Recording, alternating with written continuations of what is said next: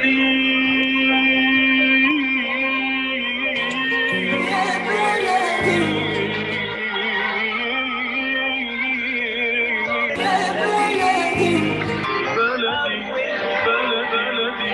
بكل الذين ينضموا للاستماع إلى راديو بلدي اول راديو عربي أمريكي ويعنى بقضايا العرب في المهجر.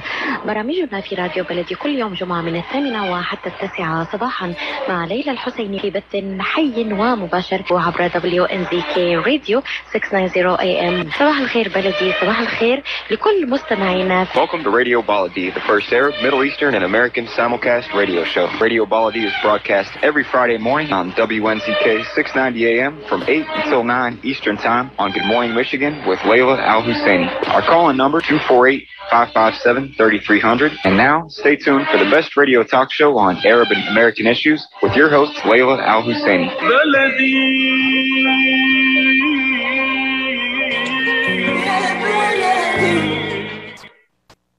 And good morning, uh, Radio Baladi listeners. This is Adil Mu'azab welcoming you to the show. Uh, today, we're broadcasting live on Facebook, and we are also on air in Southeast Michigan. Uh, you can uh, catch us on 690 AM if you're in the radio or online on US Arab Radio uh, Facebook page, as well as arabradio.us. That's our website. Today is a great day. It's Friday, and we're discussing a very important topic that has been in the news for a long lot for a long time and has affected our life for the past two years. As part of its community service and support of the local and national efforts to vaccinate the public, US Arab Radio is declaring October as COVID 19 Vaccine Awareness Month. The battle of awareness has become imperative for the success of efforts made to confront this pandemic. The campaign, dubbed as the Vaccine of Hope, aims to explain the importance of the vaccine as a vehicle for safety and normality. US Arab Radio, its digital platform, as well as its uh, other radios, such as this one, Radio Baladi, and social media will host array of medical experts, doctors, and public officials to diffuse false information about the vaccine and also highlight its benefits and safety. We realize that you're interested in knowing the facts and your concerns of your lives and your loved ones and invite you to follow us and participate. If you would like to participate in this program, you can call in the studio and we can get your question answered.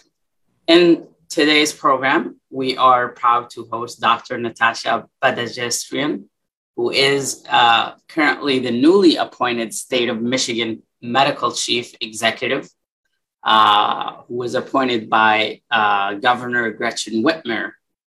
And she is an infectious disease specialist uh, based uh, from Ann Arbor, Michigan, uh, who received her medical degree from Wayne State University School of Medicine and has been in practice for more than 17 years. Dr. Natasha Badastrian, welcome to the program and sorry for butchering your last name. That's okay. Thanks for having me on today. My pleasure. So we'll start. Uh, were you expecting this appointment? Obviously, with Dr. Khaldun's, we thank her for her service to the state and uh, her guidance throughout this uh, pandemic. I was not expecting uh, this position, but I am honored to serve the state of Michigan. I'm honored to use this platform to educate people about COVID 19 and the vaccine, as well as other public health issues. And, um, and yes, it was an honor to work alongside Dr. Khaldun. She was a fan- fantastic leader, and I'm honored to be following in her footsteps.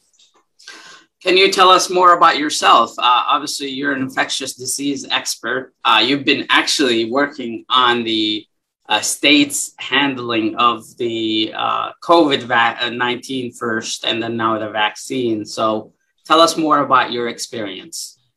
I'm an infectious disease physician, and my area of expertise is actually in infection prevention. So, stopping diseases from transmitting. And I've worked in the hospital setting for many, many years, um, both hospitals in Michigan as well as hospitals uh, overseas. And um, very honored to be back in Michigan and serving the state in this way. for the last uh, more than a year, I've been here working with the state on the COVID 19 testing strategy, as you mentioned. We've done some pretty um, amazing things with uh, getting rapid antigen testing into schools, for example, um, getting them into vulnerable areas, taking care of the most vulnerable here in Michigan. And um, my goal as chief medical executive is to continue some of those initiatives and just do what we can to support communities. And Doc, uh, now people are wondering about the vaccine. Is this going to be, in, and before we ask about that question, uh, we've explained it enough on this program, but I believe listeners are still confused the difference between the mRNA vaccine and the regular flu vaccine. So it's different technology, but I have to say, you know, when I think about the pandemic and all of the loss and all of the bad things that have come with the pandemic, the one bright spot has been the creation of these vaccines and this new mRNA vaccine technology.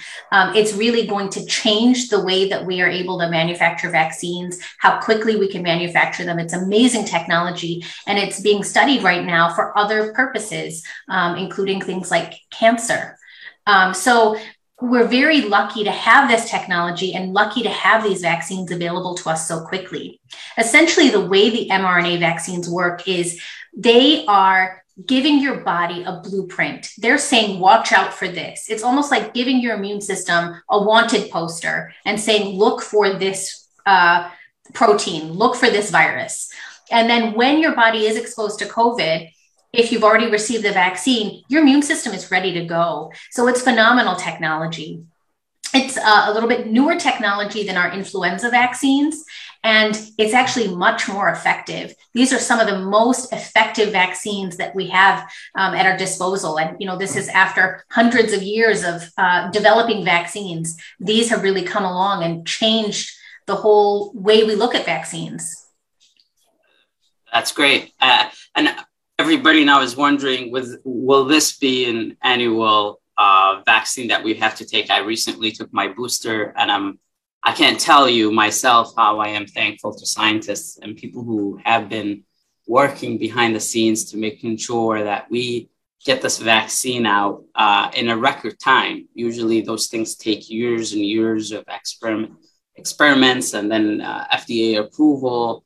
Uh, but we, we do truly appreciate the US and its medical doctors who have, uh, in a record time, brought this vaccine forward. But are we going to be poked every year, similar to the flu?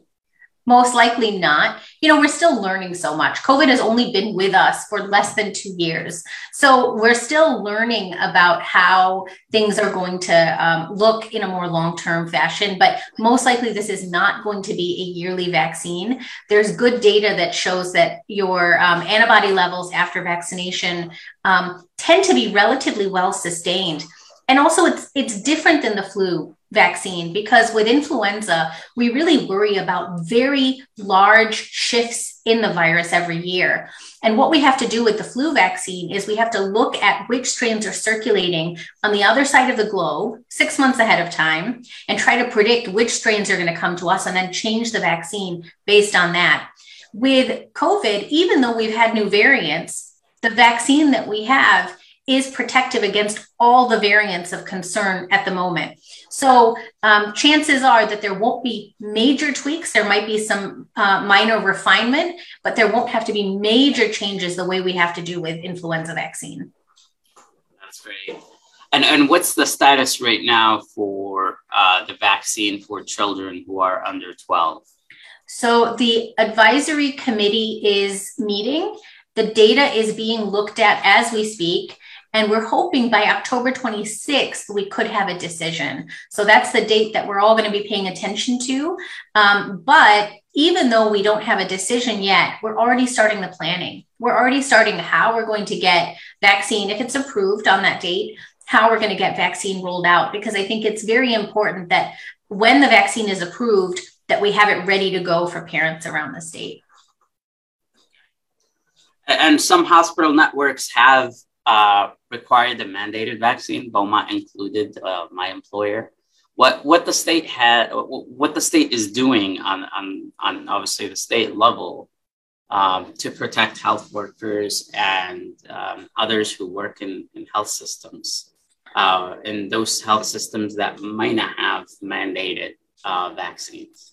I know that health systems across the country are looking at this right now. You know, they they all have to look at number one what the federal requirements are. So there are going to be some federal requirements, and then also look at what's happening um, on the ground and how they can best support and encourage their staff. And we're continuing to do the same.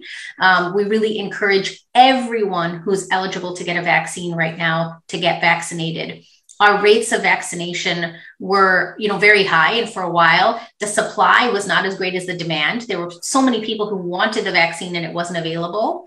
And then our number of vaccinations peaked and came down and now the supply is much greater than the demand. And so there are lots of people out there who still haven't had their first dose and this is the time to get it. This is the time to get the vaccine, not only for you and for your health, but for the health of your community, for your family, for people in your family who may be immunocompromised, um, if you have relatives with cancer or other health conditions, if you have young children in your family who haven't been vaccinated yet, now's the time to really do it for them. Now, for patients who have uh, existing conditions and perhaps they have a health condition uh, that may their physician may not be in a position to tell them, yeah, you can take the vaccine. Are those going to be excluded? Are those going to be exempt from those mandates? You know, I think these will need to be made on an individual basis. If, of course, somebody has a condition where they truly cannot receive the vaccine, that would need to be addressed on a case by case basis. There really aren't too many things that would um, not allow someone to get one of these vaccines. Um, they're really safe and effective. So the biggest group who's ineligible for vaccination right now is that under 12 age group. And it's simply because it hasn't been approved yet.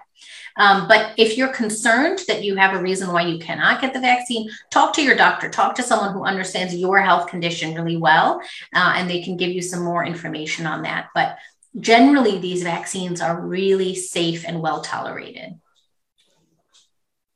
Thank you for that. Um, I have a question now about masks. And obviously, since you've been in the trenches uh, battling COVID 19 on the state level, um, we want to ask a question about masks in schools. And as a school board member, uh, school districts were slammed uh, for issuing mask mandates uh, by some residents. And some claimed uh, that masks are ineffective and they actually are adverse to uh, students and, and staff health have have you came across any studies right now that were two years out about the effectiveness of masks and how well they stop the spread of infection? We actually have our own data here in Michigan looking at school districts after they opened. So, after schools opened, looking at those districts that had mask policies in place and those that did not have any mask guidance in place. And there's a clear difference uh, in terms of what happened with COVID 19 case rates. So, those who had no mask policies um, had significantly higher um, rates of, of COVID and, and, a, and a steeper increase. So we have data from Michigan that supports this. There's plenty of data um, from around the country and around the world that show that masks are effective. Um, you know, they're they're incredibly cheap. They're incredibly well tolerated. And now with masks in schools, I, I have a seven year old myself, and um, I hear no complaints from him about wearing a mask or from his friends. It's it's become something that they're very used to doing. Um, and in fact, for picture day today, he asked me, could he please keep his mask on for, for picture day? Um, so they're very used to wearing masks in this school age group. Um, I think sometimes the, the people who are getting more upset about it are not the kids themselves. Yeah, yeah, and, and unfortunately. Um, but it, as far as you know coming to knowing that outdoors it's okay to take off your mask and indoor you cannot obviously air ventilation has to do something with it absolutely so there are things we know that can decrease the number of viral particles that are in the air and being transmitted. And ventilation is a huge part of that. So masks um, are really great at what we call source control. So they stop you from putting those particles out into the air. They also offer the wearer some protection uh, against breathing them in. But then having good ventilation and outdoor ventilation is, is always better than indoor ventilation, but having really good levels of ventilation also decreases the infectious particles in the air. Thank you, uh, Dr. Natasha Badashrian. Uh, we will take a commercial break, and when we come back, we will continue our discussion. So please stay tuned. And if you would like to participate in this program, you can call 248 557 3300 to ask your question. We would welcome those questions, and also we would welcome your questions on social media as well on our US Arab Radio Facebook page that is currently streaming this broadcast. Please stay tuned and we'll be back. While we've been staying safe at home, scientists have been on a journey. The destination, a COVID 19 vaccine. This journey began decades ago with research into other coronaviruses. Scientists built from there with months of research and development, cooperation with other experts worldwide, and clinical trials on tens of thousands of volunteers of diverse race, age, and health status. They arrived at a safe, effective vaccine, and hundreds of thousands in Michigan have already been vaccinated. But the next step is ours. We need to get the vaccine when we can. Keep wearing masks correctly and taking precautions until we reach our destination freedom from COVID 19 and getting back to the lives we love. Discover the facts for yourself at michigan.gov slash COVID vaccine. A message from the Michigan Department of Health and Human Services. In the face of COVID 19, staying healthy is important. And now the same is true in the face of flu. Influenza has the potential to infect millions, putting lives and the healthcare system at risk. Now more than ever, getting your flu vaccine is essential. Flu vaccines are proven to be safe and effective in a typical year, flu vaccinations prevent millions of illnesses and thousands of hospitalizations and deaths in the U.S. Everyone six months and older should be vaccinated this flu season. To protect our essential workers and those who are at highest risk for flu complications, such as people over 65, children younger than five, pregnant women, and those with underlying health conditions, we need to face the flu together. Help us hit the flu head on Get your flu vaccine to protect your community and your loved ones. Learn more at michigan.gov/flu. A message from the Michigan Department of Health and Human Services.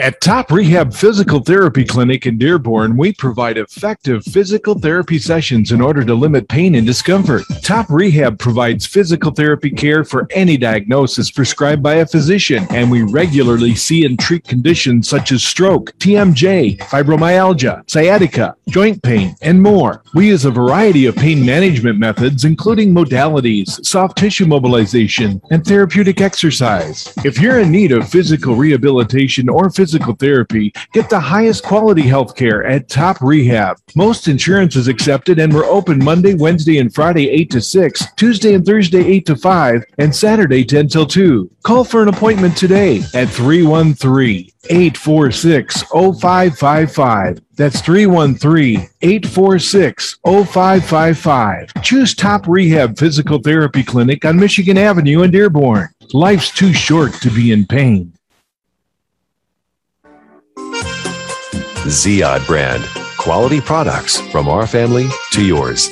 Ziyad Brothers Importing offers the finest quality products, including brands like Sultan, Kraft, Nestle, Hook, Rico Picon, Donna, and many more. Ask your retailer to carry these fine products because you deserve the very best. For more information, visit our website at www.ziyad.com. That's www.ziyad.com. Ziyad, quality products from our family to yours. And welcome, uh, US Arab Radio uh, listeners on Radio Baladi. Today, we are discussing two major topics. Obviously, the COVID 19 vaccine, and we have Dr. Natasha Badashrian, who is the newly appointed State of Michigan medical chief uh, by Governor Whitmer. And uh, later on, we will have a group of educators talking about the challenges that our youth are facing, especially with the recent TikTok challenges and some uh, adverse uh, effects of vaping in, in, some of our schools. Uh, so, uh, Dr. Natasha Badasrian, uh, we, we thank you once again for coming on the program. We would like to know now on the state's efforts, what is the current vaccination rate for adults? What is still the, the goal um, and the aim for the state to vaccinate um, folks who are over 12? So, right now, we've administered more than 10 million primary series doses of the COVID 19 vaccines, uh, as well as um, 263,000 third doses. That brings us to 68.3 of Michiganders ages 16 and older who've received their, their first dose of one of the three vaccinations. Um, the goal, we've talked a lot about this number of 70%. Um, and while, of course, 70% is a, is a lovely number to think about, and getting 70% vaccinated is always um, something that we have spoken about, our goal is really to get as many people vaccinated as possible. Um, and if we could get everyone who's eligible for vaccinate for vaccination vaccinated, that would be really. Oh, I think there's an. Sorry, echo. go ahead. Yeah if we could get everyone vaccinated who's eligible, I think that would really be ideal. The more people we get vaccinated, the more protection we have as a community. So I mentioned earlier that we're really uh, asking people to get vaccinated, not only for themselves, but also for their community and their families. The more people who are vaccinated, the more we can have this herd immunity or protection for those who may not have the best immune uh, status. Can you please explain to us the phenomena with COVID, obviously, that you've been on it for a number of years?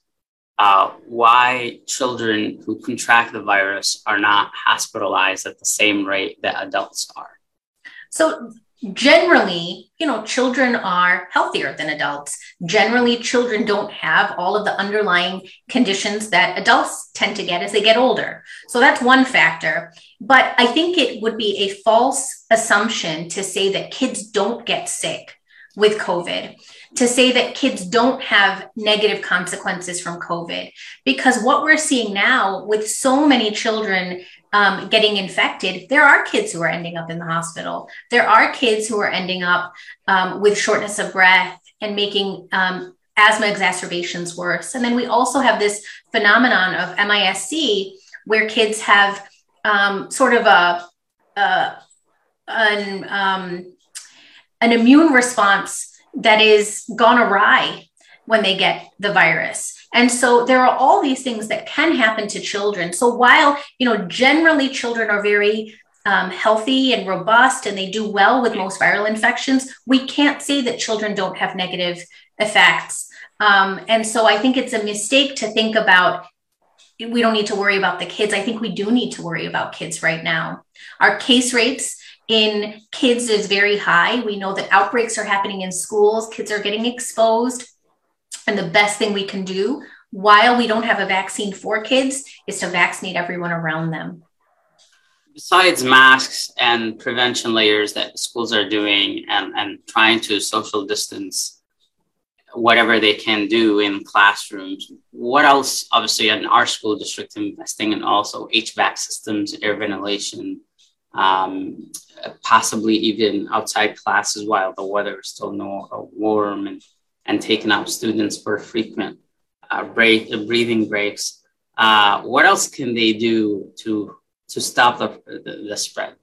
I think you've really covered the main things. You know, getting everyone vaccinated in school settings who are eligible. So, if there are kids who are over 12, um, teachers and other staff who are over 12, if everyone could be vaccinated to protect the kids who remain unvaccinated, that's the first step. The second step is everyone really needs to wear masks indoors. So indoor is, you know, indoors is where spread is more likely to occur. And masks, as I mentioned, they stop both the infected person from spreading virus and they offer some protection for the person wearing the mask. And then ventilation is the next piece of this. So making sure that your air turnover is happening um, at a at a adequate rate so that virus particles aren't just hanging around in the air. And then there are all the other things that we've been talking about since the beginning of pandemic, you know, making sure that people are washing their hands, making sure that if they're um, coughing and sneezing, they're making they're keeping those secretions uh, contained and not allowing those to spread. Staying home if you're sick, so not sending your kids to school if they're sick. And then the other part of this is testing. If we can um, make testing even more um, readily available and people are getting tested frequently, that's another part of this whole strategy to keep schools and kids as safe as possible. And it's now we're entering into respiratory virus season. So this is now the time of year where we've got spread of other respiratory viruses. So things like RSV, influenza, other coronaviruses, rhinoviruses, and we have a vaccine for influenza. So if everyone can now start getting their flu shots as well, there's less of a chance of kids getting infected with both flu and COVID. Because once you have co infection, that's when other complications can develop. And also, the more that we can keep people healthy, keep them out of the hospital, keep our hospitals um, open and at full capacity, the better. So, those are all the things that we can do to keep kids safe, to keep communities safe.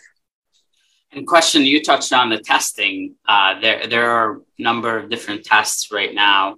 There's a rapid testing, PCR, and some are more accurate than others. But what, which one the state is advising people uh, to take uh, for for COVID testing if they suspect they have COVID? All of these tests have their own roles. Um, and definitely the gold standard is the PCR. So the PCR is the most sensitive test there is. But there are some downsides. It can take sometimes as long as 72 hours to get your test results back. And sometimes the PCR is so sensitive, it's actually picking up on cases who may not be the greatest risk of spreading. So you can test positive by PCR even after you've recovered from, from COVID for some time. But um, the antigen tests, on the other hand, are rapid. You get your results back in 10 to 15 minutes. And they're good at picking up those who are at highest risk of spreading. So those who tend to have higher levels of virus. So the they all have their own individual roles. The rapid tests are great for allowing people to take action right there and then. So if you have a kid who has the sniffles and you're not sure if it's your child's allergies or if it's COVID and you do a rapid test at home in the morning, you can make your decision about whether your kid has allergies or COVID, which is really valuable for parents. Um, but then there are some circumstances where you would want to follow up with a PCR test just to confirm um, whether or not um, COVID has truly been ruled out. So they all have their place, but all of these tests, I think, are valuable in our toolkit to fight against COVID. Dr. Natasha Badashrian, we thank you from USR Radio and Radio Baladi for being with us today and giving us these valuable information for our listeners and our uh, listeners on social media as well. Uh, we truly appreciate the state's efforts in getting everyone vaccinated, and we uh, join you in calling everybody who has not been vaccinated uh, to get the vaccine uh, to protect everybody and to end this pandemic for once and for all. Any uh, last words? Thank you for having me today. And I just urge everyone out there if you haven't yet been vaccinated for COVID, please get vaccinated. If you're due for a booster shot, please go ahead and schedule that and please get your flu shot. Um, so thanks everyone for listening. Thank you for having me on today. Thank you. Thank you, Dr. Badashrian, for uh, joining us today.